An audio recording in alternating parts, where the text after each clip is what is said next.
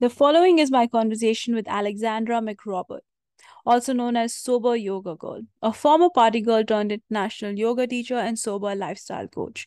Alexandra moved to Dubai in her 20s and spent her time indulging in bottomless brunches and unlimited drinks. In 2019, she found rock bottom and realized that this was not a life she wanted to live. She took up the 28 day challenge to not drink alcohol that transformed into a permanent lifestyle. While quitting drinking itself was a massive challenge, once she got through the early days of sobriety, she realized that she was so much happier alcohol free. Getting sober alone was rife with its own obstacles. She felt isolated in her journey and found herself seeking community, connection, and spirituality. Taking control of her life made her feel empowered, and Alexandra wanted to paid forward by building a community she was missing and created and founded the Mindful Life Practice while working as a teacher in the UAE. The Mindful Life Practice offered women an international Zoom yoga community around the world who are quitting drinking and transforming their lives.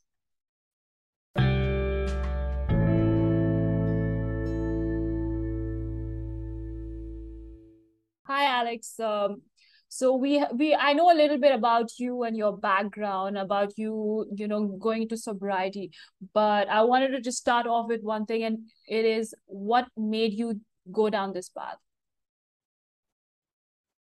Yeah thanks for asking. So i was a party girl for pretty much my whole life from being a teenager in Canada to living in Kuwait, traveling around, living in the United Arab Emirates in the brunches and the ladies' nights there. And what made me choose sobriety was hitting a point in 2019 where I just kind of felt like there has to be more to life than this. You know, there has to be more to like hangover, the anxiety, the um, the things that I was um, just dealing with. I just felt like there was more for me for my life purpose, more for me for um, for me to be doing than just kind of like waking up hungover every day. But isn't that something that people do in their twenties, or is it just uh, me thinking that way? I think there are a lot a lot of people that do this partying in their 20s, but it, for me it hit a point where it was just um it felt it honestly felt like my drinking was speeding up over time and not slowing down. Like most people when they go when they get older, they slow down, they get more serious.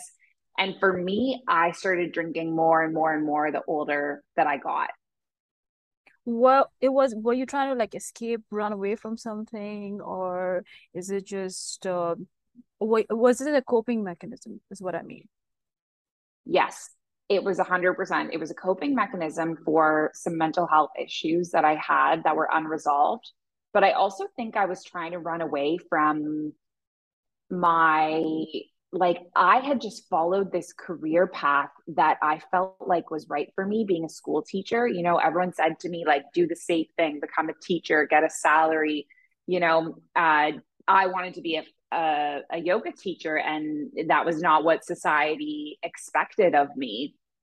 And I think I was just stuck in this like deep unhappiness with every aspect of my life. I didn't know how to change it, I didn't have the courage to change and so the easiest thing was just to to drink to party.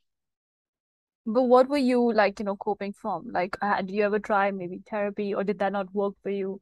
Or did you have a good support system around you like you know your friends your family or was it it was all lacking so you just went like for it with alcohol? So i was struggling with bipolar disorder with a mood disorder. And I did do a lot of counseling and a lot of therapy, but I don't think I had the supports for the amount of stress that I was facing in my day-to-day life. And and I say that because the way that my life is now, um, I work online, I get to choose who I work with. I have way less stressors than I did when I was a school teacher. And I feel like when I was living my life, that nine to five, you know, driving to work every day, being in traffic, dealing with, you know, all types of personalities in a school environment, like not just the students, but the parents and my colleagues, and just all the amount of like unpredictable stressors. I just didn't have enough coping techniques to deal with all the stressors in my everyday life. Did you see the same pattern in your colleagues in school? So I know you worked with a lot of teachers, like you said, your colleagues. Did they seem to be facing the same problems? Like, okay, you went to alcohol, but like, did they have the same stressors as you did? Yes. Yeah. Um, there was a huge, huge party culture in teaching, not just in, you know, I was working in the UAE and it was pretty party central there, but it was everywhere I worked. Like when I was in Kuwait, even when I was in Toronto, when I was becoming like when I was a student teacher, I remember that being a constant thing the teachers were talking about, like using alcohol to de stress. So, alcohol in general seemed to be the thing. Yeah. Um, but I know for a lot of people, maybe it's not alcohol, maybe it's like overeating or, you know, like a video game addiction or a shopping addiction. Like people have different plenty of different addictions for like the same thing. Uh how would someone recognize their addiction? So like with alcohol it's pretty straightforward. You're drinking more than your body just says gives up and you know you're hungover every day and you're you're struggling to cope through the next day as well uh, when you eat a lot or you have other like some people are even addicted to exercise like anything like the dose in is the poison like you know you can have something as simple as water and you have a lot of water and it can have bad effects on your body. Uh, but there are some addictions that do not have telltale signs. So how would you uh, identify something as like you know that is debil- debilitating your life so I think something becomes an addiction when it's exactly that, when it's causing harm in your life, when it's causing a negative impact on your work, your relationships, even your relationship with yourself.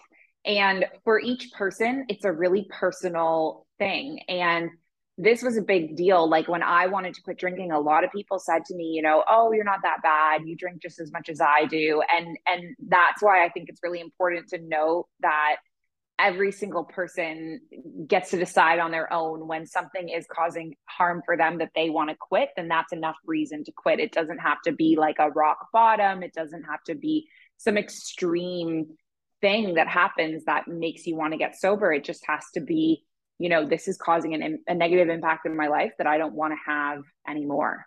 Hmm. Uh, in terms of coming to that path, uh, where was that like the big aha moment where it's like, okay, I'm just sick of it? Because like people go through this grind where they're like, you know what, I'm not happy with my life, but they never actually come to the point where like, you know what, I'm going to change this. When was that for you?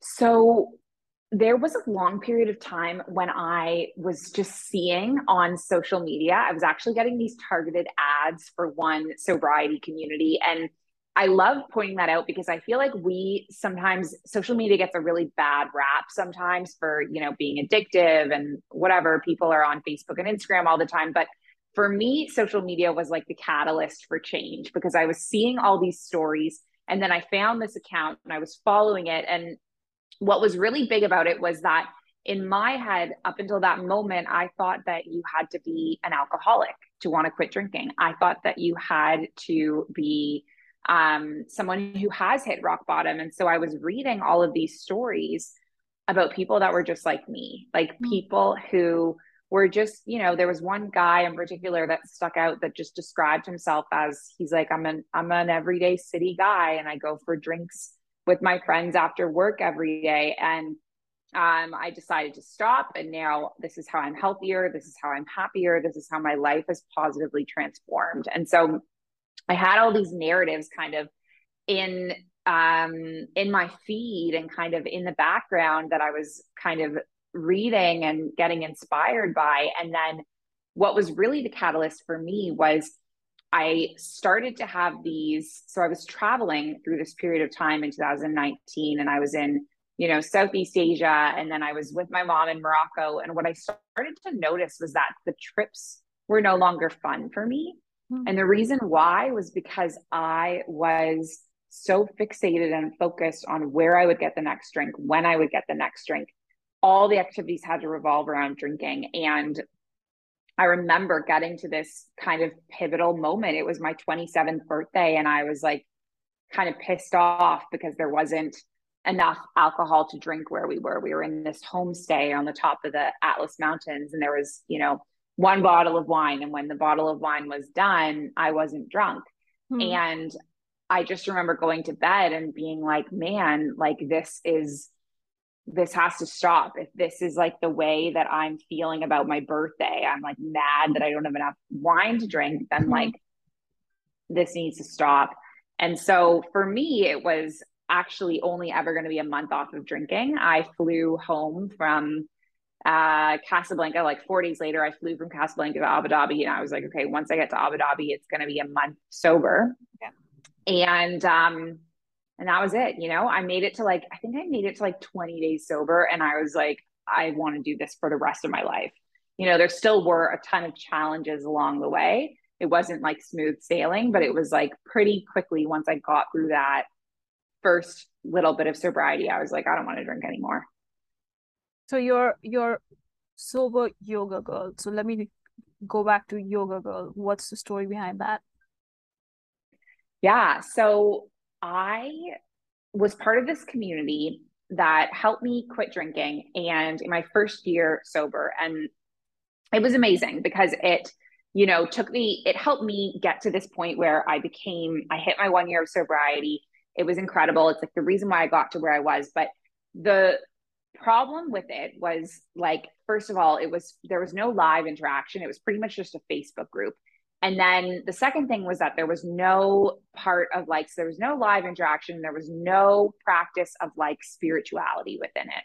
The the community I was part of was just kind of like the goal was okay, run a marathon, post about your milestones on Facebook, and and that was great. And so I kind of hit a point where I realized, you know, something is really missing from this support system that I have. And the first is like when you go through these sober this sober period your life is going to change dramatically. Like you're a lot of your friends you're no longer going to connect with you're no longer going to resonate with and so you need a way to build like-minded community. Hmm. and then i also felt like there's this real deep need for spirituality and sobriety. Like a lot of people are suffering from addiction because they can't see like their purpose they can't find greater meaning they they're just missing something. And so it kind of all just sort of wove together and came together. It started with me just offering you know some some sober yoga classes and then evolved into this pretty big community now that I run online. And so I help women quit drinking through these sober challenges and then we do retreats and yoga teacher trainings and classes and it's pretty amazing what what would you define as spirituality? Like you said that that was a very important thing that helped you like you know stay sober and then create that community. How do you define spirituality? Because it, it's a very ambiguous term depending on who you ask.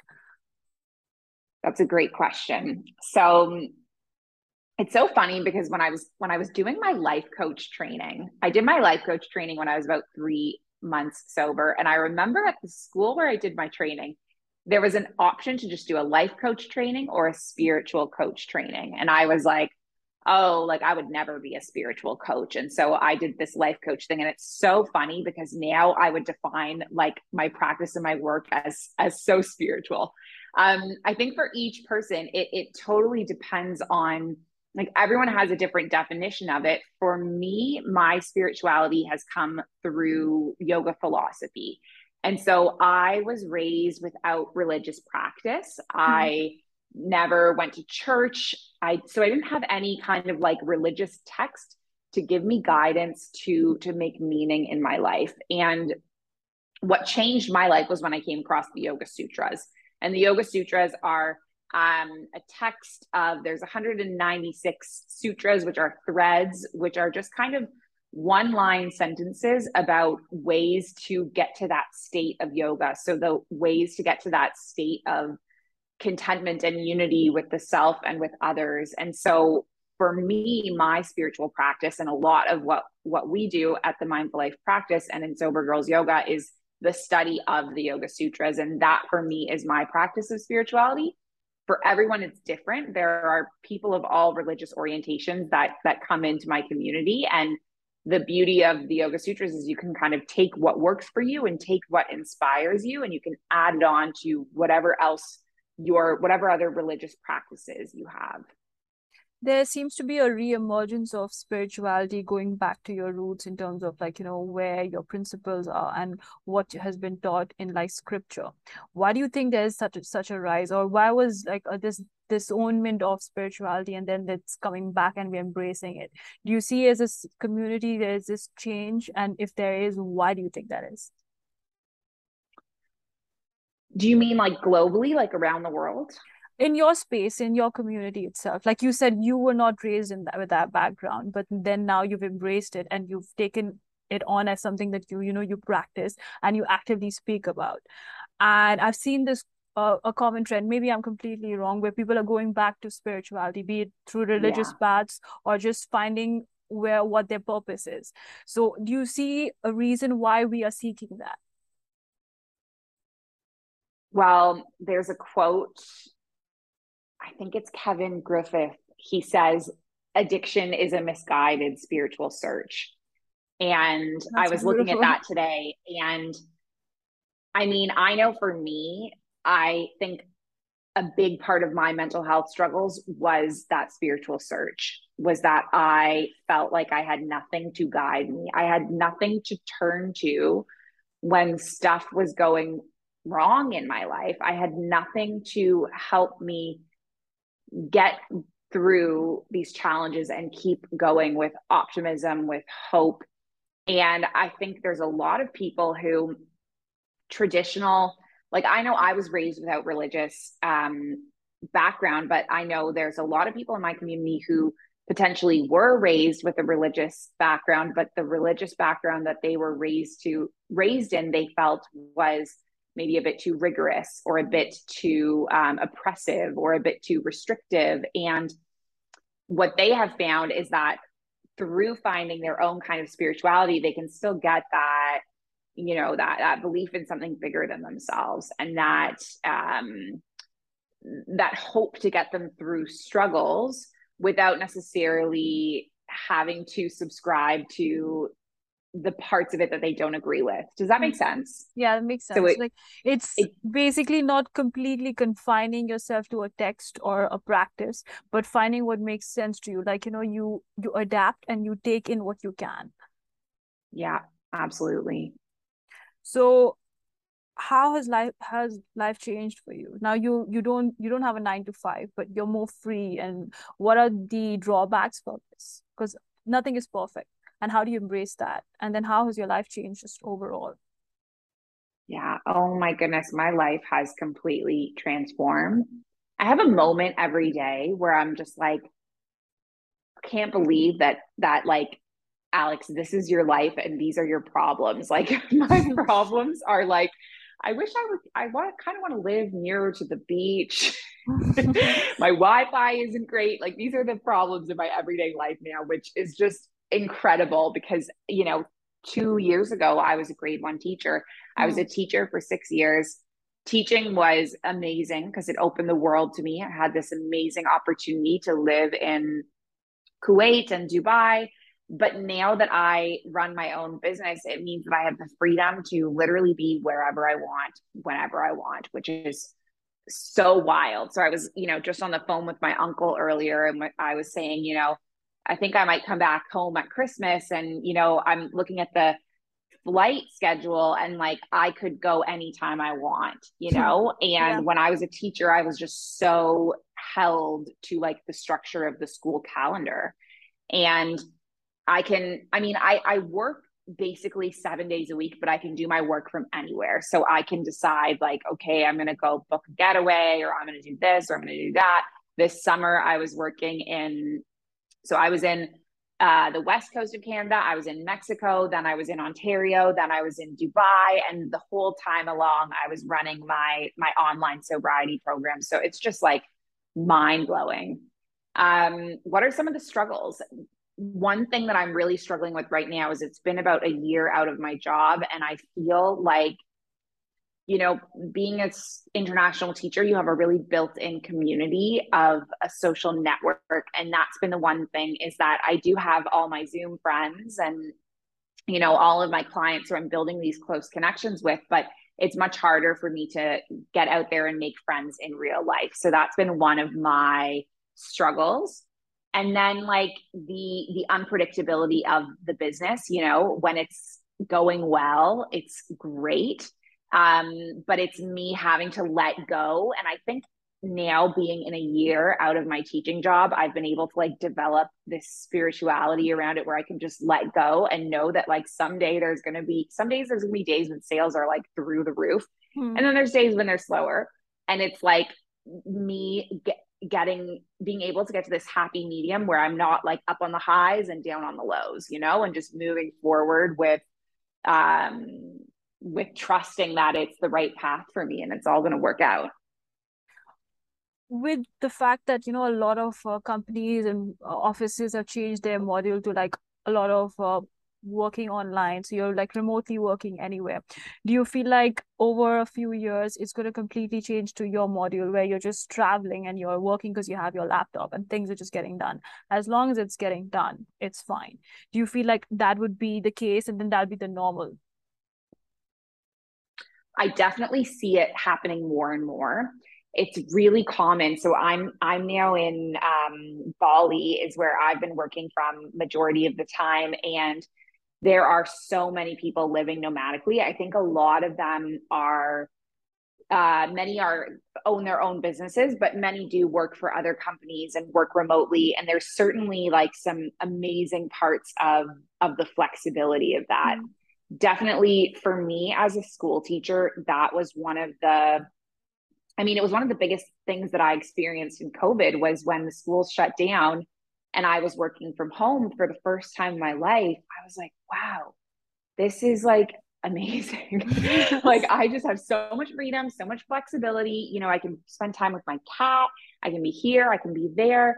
And I definitely think for the the jobs where it is possible, it gives people so much freedom and so much yeah, freedom to structure their own days in a way that's healthy for them. And I know it's not possible for every workplace. Like definitely teachers obviously had to go back to work, but um in the workplaces where it is possible, it's it's so beneficial but just it also depends on the employees and their lives like there are some people who I've heard that they can't work from home because they okay if you have like really young kids then you're not going to be able to concentrate and sit like you have a zoom meeting and then your kids are running around so it, it gets totally. tricky tricky for them as well uh, let's go back to the sober part so this is something I want to talk to you about. So, how do you continue doing that when you have friends or families who are drinking around you? It's like, okay, this is just culturally allowed. I'm sitting at a table, everyone's getting drunk. Like I've had situations where people are sitting around me and they're drinking, and then after a certain point, I'm like, you know what, it's fine. Let me just let me have a drink. Just like, you know, level the playing field a bit. How do you navigate that? Yeah, it's so hard. I think the social dynamics are the biggest challenge for most people in sobriety. For me, I had to go into social situations with a plan and certain things that worked for me in particular like the i'll give you an example the first christmas party uh, at work and and this was a really stressful thing for me because i used to be like the head of the social committee like i was the person okay. planning these events you know i was the girl serving the gin and the vodka drinks at the front the welcome drinks and and that had been me literally a year before. And then a year later, I was going to the, the exact same Christmas party, the exact same venue, but I was going sober. So the one thing I actually did was I ended up deciding to book to get my hair done. Hmm. And the hair appointment meant that I was late for the party. And being late for the party is massively helpful for me, even if I'm an hour an hour late or whatever it was, everyone had already actually gotten their dinner and eaten their dinner. And I was rocking up. But the great thing about that for me is that I miss the nervous energy of the beginning. And that's what's so stressful for me is I feel like I pick up on people's energy And I can pick up that people are feeling anxious until mm. they have the drink in their system. But once people have gotten through their first drink, their second drink, they're all cool. Mm. And then I feel like I can just settle in and be completely fine with myself sober. So in those scenarios where it's like a heavy drinking night, I always like to go a little bit late and I specifically plan something so that I'm going to end up being late. And I also find it easier to kind of look around and see what's going on and then just have a sense of like gratitude of like I'm glad that I'm not you know saying those things making a fool of myself on the microphone you know and yeah. so I find that for me, that helps a lot. Also, finding out if you can be at a venue where there is an alcohol free option. So, my first wedding was my sister's wedding, actually, which was really great because I was able to pick up a case of alcohol free beers and just have them behind the bar for myself. Hmm. So, if you are able to plan events or be somewhere where there is an option that's going to help you feel comfortable, I would encourage that.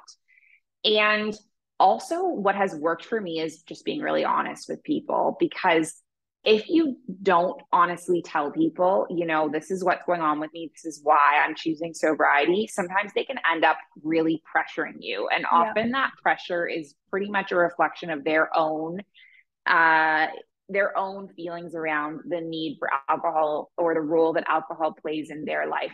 But if you're honest and upfront with people and say, look, I'm not drinking because it really impacts my mental health, I find that people just back off and support you right away. But it's when you're like, when you have the excuses like, oh, I'm driving or oh, whatever, then people feel like they can pressure you because they don't really understand where you're coming from. So if you do feel confident speaking honestly and openly, I've found that that's always helped me why do you think that society is like set up in such a way that most uh, community interactions goes along with like you know a drink or two why has it changed so much? Like i'm sure back in the day it wasn't the case. Now it's just such a norm. And you feel like this will change anytime soon? I do feel that it's changing. I feel that there's this sober movement happening. I think society became so fixated on alcohol because it just became like a I don't know, like a marketing thing where it just became, you know, alcohol companies were marketing alcohol as being paired with all social occasions. It just became this normalized thing. And then once it once you have this association of like, you know, adulthood is with a drink in my hand or, you know, weddings, funerals, holidays, like all of these include alcohol once you have that association, it becomes really difficult to break. And so for me, it was just like a normalized part of, mm. You know, adulthood from from when I was a teenager onward. But I do think that alcohol is going to have a cigarette moment very hmm. soon. So there was the same thing with cigarettes for a long time. And you know, when my so my grandfather was um when I was young, he would smoke two packs of cigarettes a day. He'd been smoking two packs of cigarettes since he was 14. He smoked until he was 80. And by the time that I was, you know, a four year old, it was in the 1990s. I remember going up to him one day and being like, oh my God, granddad, you're smoking. But the thing is, when he was a teenager, kids would not even bat an eye about him smoking a cigarette, right? That was completely normal. Everyone smoked when he was young. And so I believe that alcohol is on the path to having this exact same shift. And there's a lot of sober influencers. There's like this huge rise coming up on sober Instagram. And a lot of studies are starting to come out that are showing that alcohol isn't good for you at all, right? So we have all these myths, like the red wine myth. We think that red wine is good for you. Mm. Um, it's actually there's like no scientific evidence at all that it's good for you and and so these studies are starting to come to the forefront you know the world health organization said that any bit of alcohol is is carcinogenic it can cause mm. cancer and so these studies are starting to come up and i think I do like to believe that by the time I have children, I think by the time my kids are 10, 15 years old, they are not going to be in the same types of environment around alcohol that I was. Do you think the addiction pattern is going to be replaced with uh, social media? Because i feel like that's the new addiction where everyone's on their phone their dopamine dopamine hits are on their phone. Uh, do you think that that would change and then maybe the paradigm for like sobriety would be 10 days off uh, social media? Do you think that would be the case? Pro- probably probably that's going to be the new thing. That's um what I it seems to be like trending in retreats right now is like the digital detox, the silent retreats. So yeah, maybe that will be maybe that will be the addiction issue of of my kids' generation, I'm sure. How do you feel like because the thing is now indoctrinating younger kids is easier than like with if it was, was with cigarettes or alcohol. Uh, they also uh, my side question would be uh you've seen this in Europe, like European countries, alcohol is not so like, you know, taboo as much. So kids will have a glass of wine with their meal with their parents, and it's not such a thing that, you know, I must have it when I can. Uh, would it be the same with the like let's say social media you give them you know access for a bit and then like take it away so it's not this thing which i need to seek yeah I don't know. That's that's a really good question because there's so many different ways of um of navigating it and and managing it and I true I don't know what's best around social media in terms of like I I would say probably myself that I'm a bit addicted to social media. and so I'm not sure what would be the, the best way because I definitely think there's a benefit to not having it at all, but probably a benefit to learning how to use it mindfully because you know as i was saying earlier like social media can be incredible if mm. it, you know it, it it's one of the reasons i i became sober so i definitely think there's a value for it in our lives but when it starts to impede our functioning then that's time to to let it go what is it about the human biology that makes us addicted to things to cope with whatever we're working with? Like you said you uh, in the beginning of this interview that you had you use alcohol as a coping mechanism.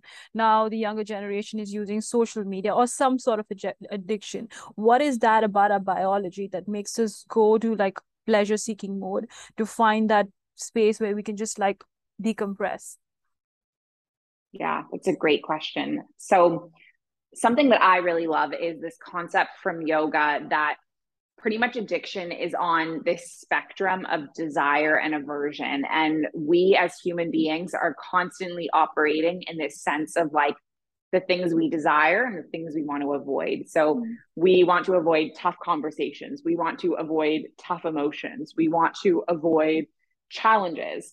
On the other hand, we desire totally checking out. We desire letting go. We desire feeling what we perceive as like pleasure or joy. And so, one of the skill sets that we're learning from yoga is how to sit with discomfort, how to sit with these challenges, how to avoid those feelings of desire and just stay in the middle ground. And I think for so many of us, we don't have those skills to avoid those cravings for desire or those those things that we want to avoid and so we as human beings are constantly like these are these were identified by Patanjali as the kleshas, the obstacles, the veils. And through our yoga practice, we're constantly trying to overcome them and release them and, and come back to that state of equilibrium. I know we have to uh, wrap up because you have another meeting. Is there something that you want to like a message that you want to send to anyone saying that you know if they are going through addiction and they need to snap out of it, what is that thing which would help them and which helped you over your? I would say that the first thing is to just have the courage to try and have the courage to change and just getting to that day one because someone said to me once that the person that they want to thank is the person that they were on day one.